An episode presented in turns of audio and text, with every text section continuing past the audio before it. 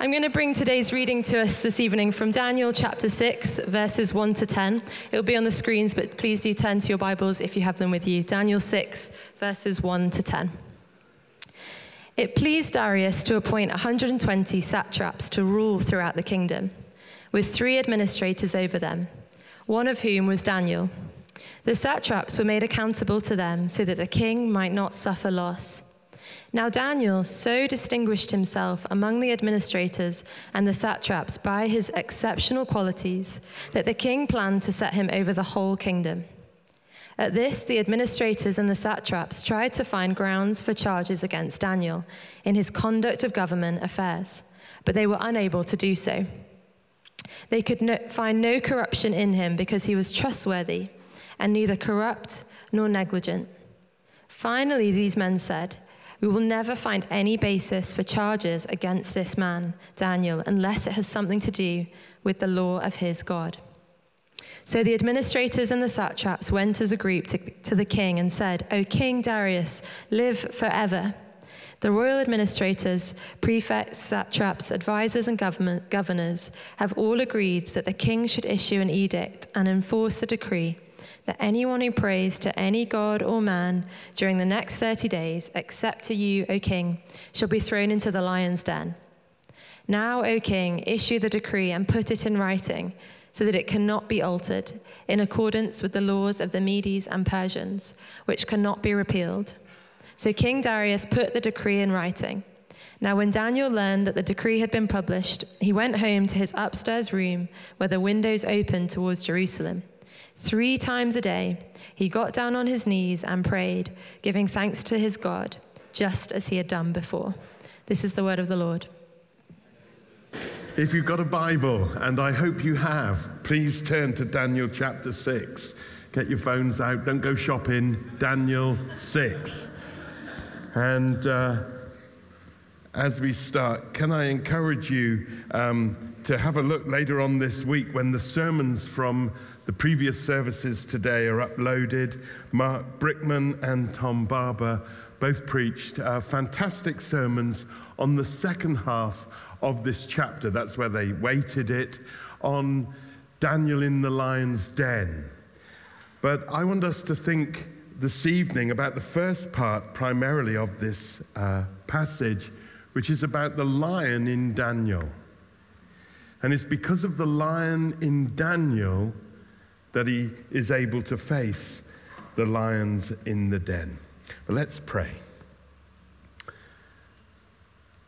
Father, thank you for your goodness to us. We bless you, Lord.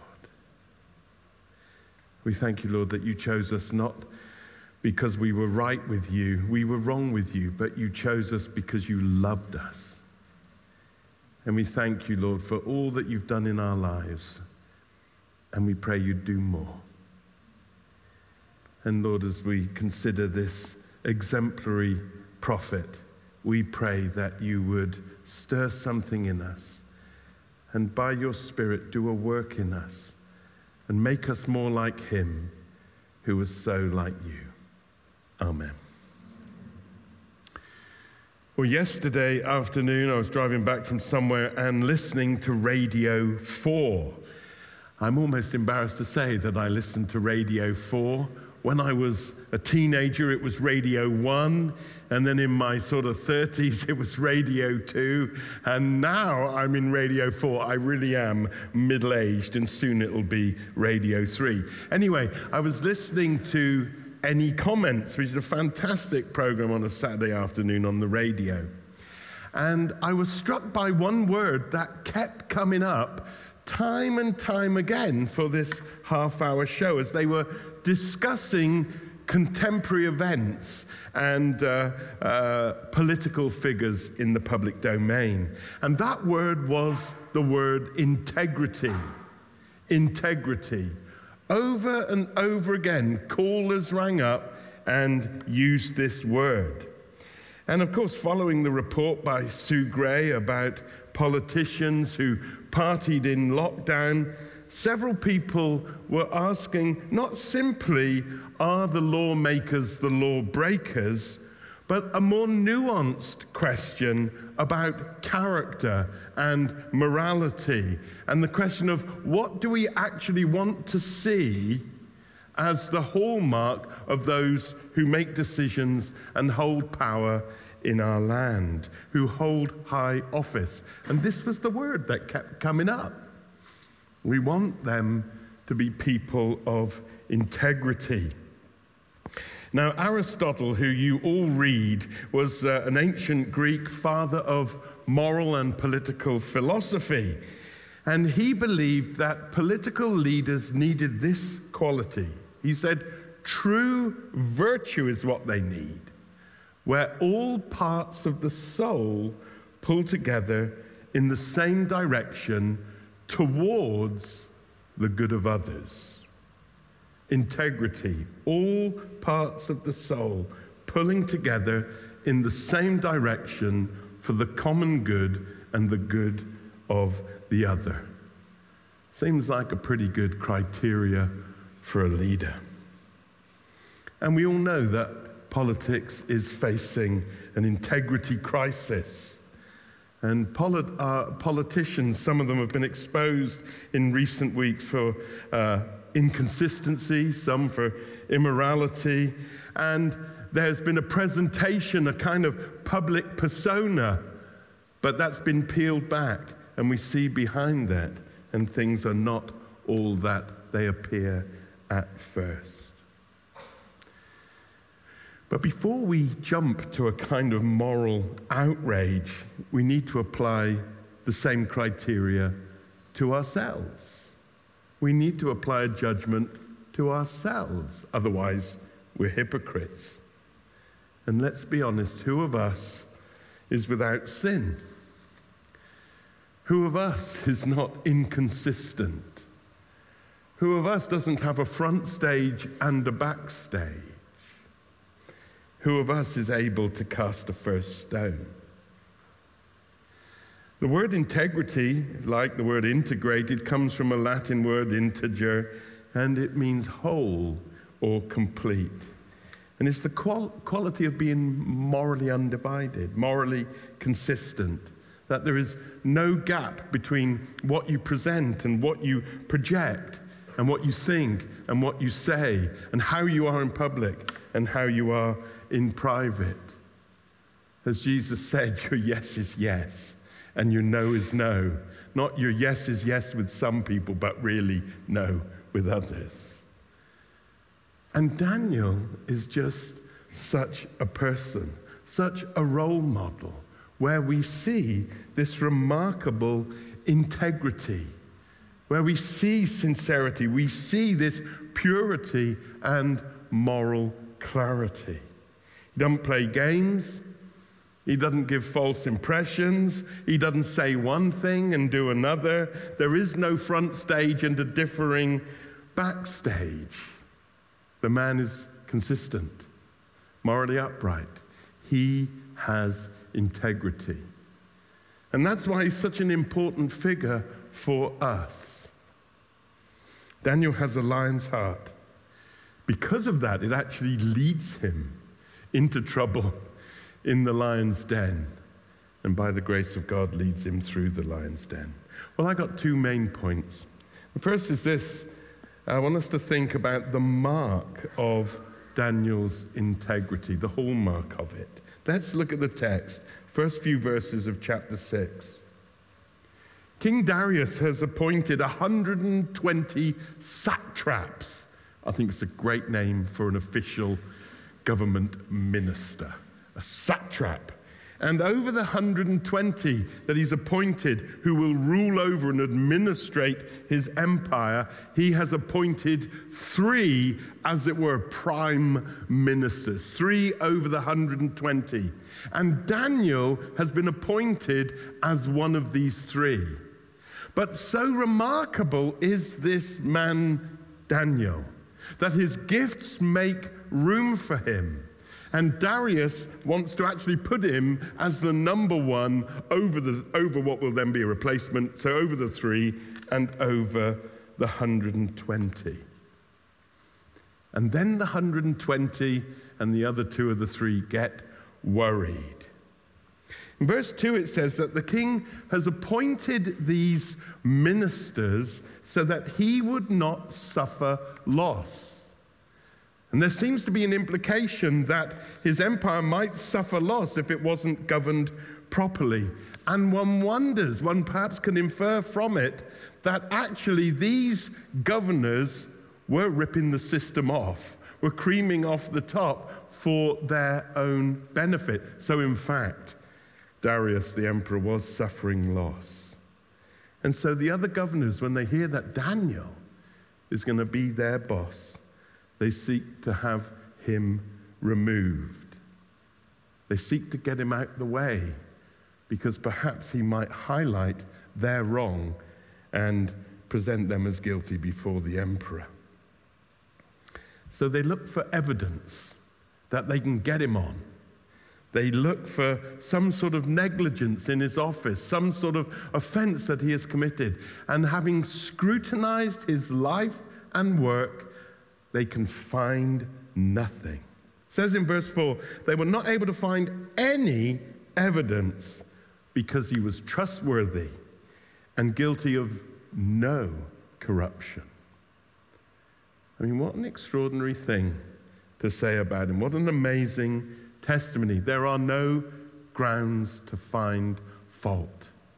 Last week, uh, we were in chapter 5 and we saw how Belshazzar's wife, the queen, says, In Daniel is the spirit of the holy gods. And he is a man of wisdom and learning and insight. And he'll tell you what these prophecies mean that he had these remarkable charisms. The Spirit of God was upon him. Charisms, gifts. And here in chapter 6, that we see that along with those gifts, that Spirit of God that was upon him has produced this exemplary character. They had a good look. You can be sure of that. And they found out nothing. No skeletons in the cupboard and no cobwebs in the corner. It's been said that everyone's got something to hide, but not Daniel. He walked in the light. Everyone's got something kept in the shadows, some secret indulgence withheld against the light, not this man. And the first challenge then for us as we're considering him is well, what about me? What about us? If someone were to scrutinize my life, my mind, my habits, what would they find? Is there any offense? Is there any negligence? Is there any indulgence withheld against the light? And what about you? Years ago, one of my former students was being processed for a very important uh, role. And I was a referee, and I, a phone call was set up where I had to give this reference. And there was just one question that was asked. And it was this very secretive. I didn't know, even know who I was talking to, but he said, As this person's priest, is there anything you know in his life that he has confessed to you? He knows I'm talking to you. Is there anything that he has confessed to you or that you know about in his life that would make him vulnerable to extortion or manipulation? I said, No, not that I know of, but you got me thinking now. But I said, No, no. They thank you very much, Reverend Ponsonby. put the phone down. That was the end of that. And uh, the person went on to very interesting and exciting profession. Is there anything that you, in your life, that is open to extortion, manipulation. I mean, that's serious stuff. This was a serious job that would make him vulnerable if he was. But what about me? And what about us? Arthur Conan Doyle said he was a real trickster, once played a trick on 12 of his mates, all noble and powerful establishment figures in England.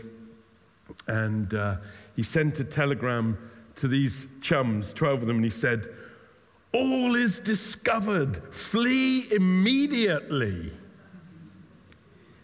This is true. Within 24 hours, 10 of them left the country.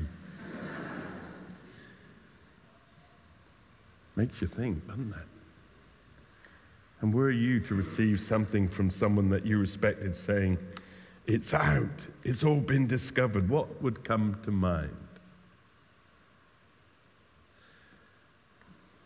Because whatever might have come to mind then, the Lord doesn't want it ever to come to mind again. He wants to clean that up. For there to be repentance and restoration and moving on. No secret sin, no shadows, nothing shameful from the past, no skeletons in the cupboard. Crystal clear, like our man Daniel. Well, the governors tried another tack. Verse 5 said, We're not going to find any pretext against this man Daniel unless it is in connection with the law of his God. I love this. The pretext the text that goes pre, the text, the narrative, the story, the principle, the operating principle of this man that goes before him is God. The only thing you're going to get him on is his God, is his faith. It's extraordinary. And so, verse 7 onwards, they devise a plan that no one can worship any God but King Darius for 30 days on pain of death. They go to the king, and in his vanity, he agrees to this plan. And a demonic trap is set. They expect Daniel not to comply. They know he won't. They know he will continue worshiping God. They know that law binding his religion will not work. They know he will continue in his devotion. So powerful is his affection and allegiance to his God. They know they've got him. And the trap is set. You know, the Caesars tried the same with the Christians, the second and third centuries. They said to the Christians, You, you can have Jesus, but you must say that Caesar is Lord. You must offer worship to the emperor and the gods. And some did to save their hide, and many didn't, and they were fed to the lions. Verse 10 When Daniel learnt the decree, straight away, first thing, no time, didn't even think about it. He thought, oh, interesting. I better go. Oh, oh, it's prayer time. I better go and say me prayers and he goes up to his room, but he doesn't hide. He's not praying them in secret. He's not an anonymous, secret worshiper of Yahweh. He opens the windows and he faces Jerusalem from where he came and from where his people will return at the end of exile. And he worships his God in plain sight for all to see. And they're looking to see, and there he is. They've got him. But his integrity. He's a man of integrity. We'd all like to be able to interpret dreams. I'm sure. We'd all like to be filled with the Spirit of God and uh, to have wisdom and knowledge and insight. Wouldn't, that would be fantastic, wouldn't it? but to live such a life that actually we stand out, uh, we're called out, and trouble might come our way. Maybe less of that. Chapter 5 of Daniel, sure. Chapter 6, not so sure. We need more Daniels. We need more Daniels in the church. We need more Daniels, men and women of integrity in politics and economics and the academy and the arts and medicine and school and industry and sport, and in your clubs and in your schools and in your dining halls at college. We need more Daniels. And to have more Daniels, we need more people filled with the Spirit of God, who are fashioned into the character of God. The fact is, we've become so accustomed in our society to a breakdown between the profession and the private, front stage, backstage, in all areas of society. And I had a whole litany of examples, but we don't need them. We know what I'm talking about. Perhaps nowhere is the disconnect, the lack of integrity seen more than in the church between what we profess and what we practice. You see, we claim the highest morality because we claim to be born again by the Spirit of God. And we, unlike everyone else, claim a divine agency. We claim to have the Spirit of the Holy God in us. The question is, what difference does it make to us? An internet dating site a couple of years ago for married people who were seeking casual affairs or casual hookups was hacked and the names were leaked. And I read one commentator who published an article who said that he had evidence of 400 church leaders who resigned from church leadership the following Sunday because they were members of that adultery club. I mean, I mean that's mind blowing, isn't it? and yet it's true. A friend of mine told me a week ago that he'd taken someone to hear who wasn't a Christian to hear a very famous uh, Christian evangelist. And they were brilliant and articulate and intelligent and deconstructed the false worldview and presented the gospel and were so compelling. And people responded. And as he walked away with this person, he said, Well, what did you think? And she said, Well, he's a good speaker. She said, He's a good speaker. But what's he like at home? What's he like at home? Well, in the past year or two, we found out what he was like at home and away. So, this is the first thing for us. I've only got two points. The next one will be quick. Where are the Daniels or the Daniels? Where are they?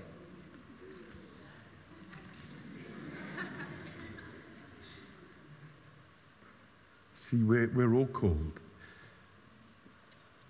These are not illustrations for us. I've actually got two paintings of Daniel on my living room wall, of two of Daniel in the lion's den. Mark showed one of them this morning. I thought, I've got, I, that, I, that looks familiar. Oh, yes, I have that painting. Daniel in the lion's den.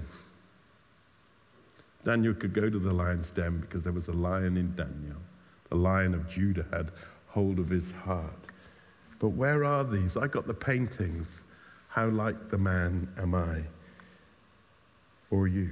And then, secondly, that's the first thing the mark of Daniel is integrity. And then, secondly, the making of Daniel's integrity. How do you create this lion heart? Well, Daniel's integrity is shaped by intimacy with God.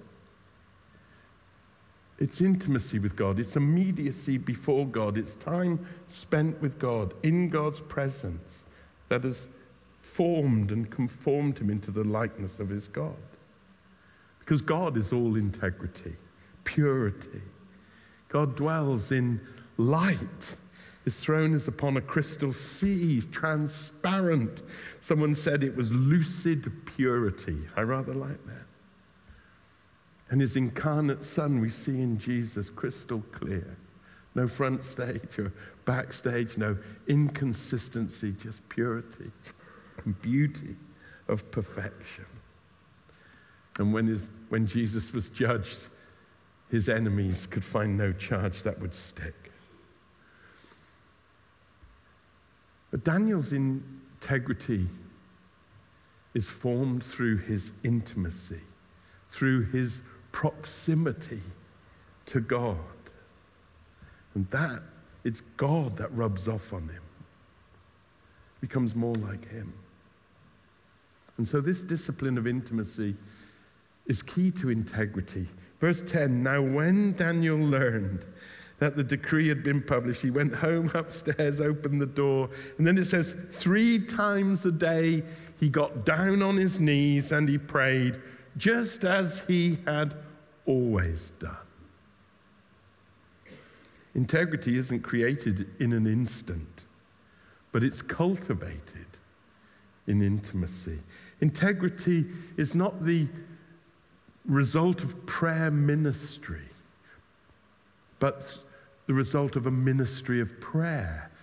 You can't get it by someone laying hands on you. You get it by you laying hold of God.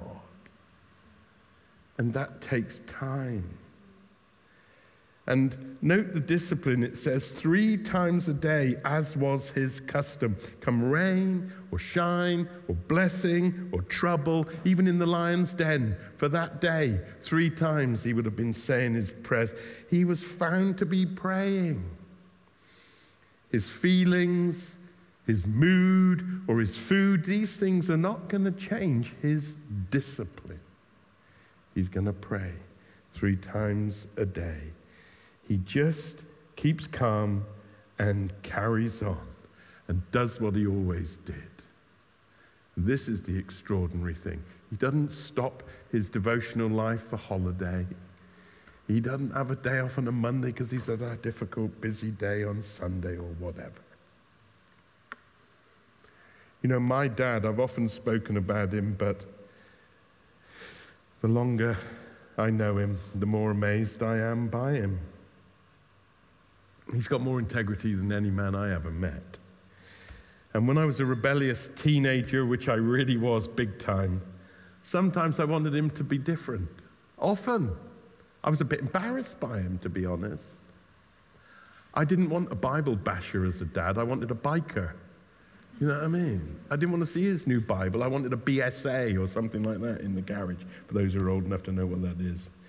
But over the years, and that's after I became a Christian as a young adult, I began to see that my dad was special. Integrity, complete. My dad was the same on Sunday as he was on Monday through Saturday. He was the same at work as he was at home. He was the same when he was tired or when he was stressed. After I left the meat trade, just before I went into ministry, I worked with him he worked for the Law Society, Legal Aid. He was a senior civil servant there. And I worked with him and I watched him. And I watched how he interacted with people and I watched and observed how, what people thought of him. And I thought, my dad's just the same. This is my dad. There's no persona, there's no f- front stage when the reality at home is very different. He is just the same. And it was clear that a couple didn't like him, particularly a couple of guys didn't like him, some senior managers. I thought, yeah, I can see you just don't take to him because you don't get him. But others I saw loved my old man. And at lunchtime, would want to be near him and would often make an excuse to go and see him, to ask him things about decisions in their life or to tell them what had been happening. He was a man of integrity. I was so thrilled to see that. I, should, I wasn't surprised, but I was impressed. He had a severe accident and was taken to hospital uh, 10 days ago. He's, he's really badly bashed in. But uh, my mum packed his bag as the, as the ambulance was about to take him, and I rushed down to be there, and she said, I gave him his Hebrew Bible. I gave him his Bible. Forget the false teeth. He's got his Bible. Why? Because my dad, three times a day, three times a day since he became a Christian, probably 60 years ago, has prayed. I saw it up early at dawn before breakfast on his knees. at lunchtime when I worked with him, I saw it. He'd go to, he'd go, just go and pray and read his Bible. And then in the evening, when I lived at home, it was the nine o'clock news in them days. He'd watch the nine o'clock news and then go and pray on his knees. Often I'd go into his room and I'd see him on his knees. Integrity. Here's the thing I've been thinking this week would my sons think that I was a role model of integrity? That's been a challenge this week, and I doubt it. The posture of prayer is key to integrity. The discipline of intimacy is key to it, and the posture of that prayer. Three times a day, he gets down on his knees and prays. You know, this is the first reference in the whole of the Bible, and we're a long way through it. It's the first reference to kneeling and prayer. Nowhere is kneeling and praying three times a day commanded. It's just what he did. It is the d- discipline of intimacy. But I believe it revealed a posture in his heart and was the making of this man. My old postgrad research supervisor, Professor Gavin D'Costa, once wrote an article in 1998 after I'd done my research. It wasn't inspired by me, I'm sure. But he wrote this article. It was called Cultivating the Disciplined Habits of a Love Affair.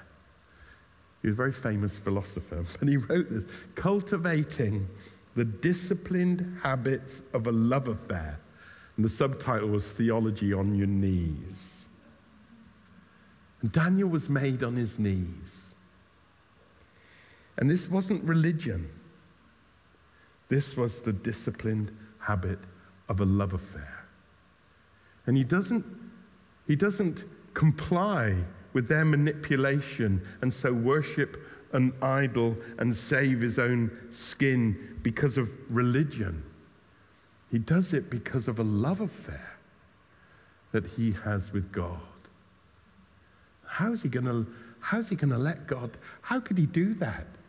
You see, the person who has spent three t- times a day consciously aligning his heart and mind and will to that one who he so loves, I'm not going to let him down. He's not going to say, uh, I'm going to put you to one side. It's only going to be 30 days and I'll be back.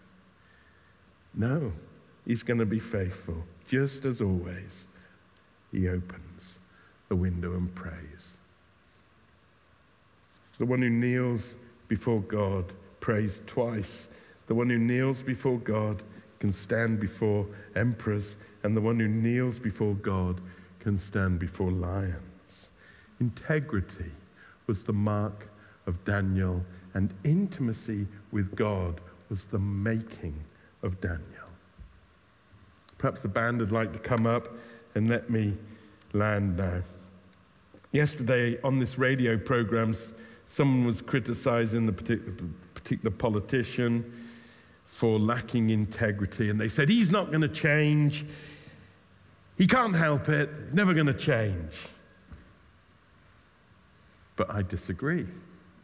People can change if they're in the right environment. People can change, but it does require humbling oneself and discovering the power of a greater affection.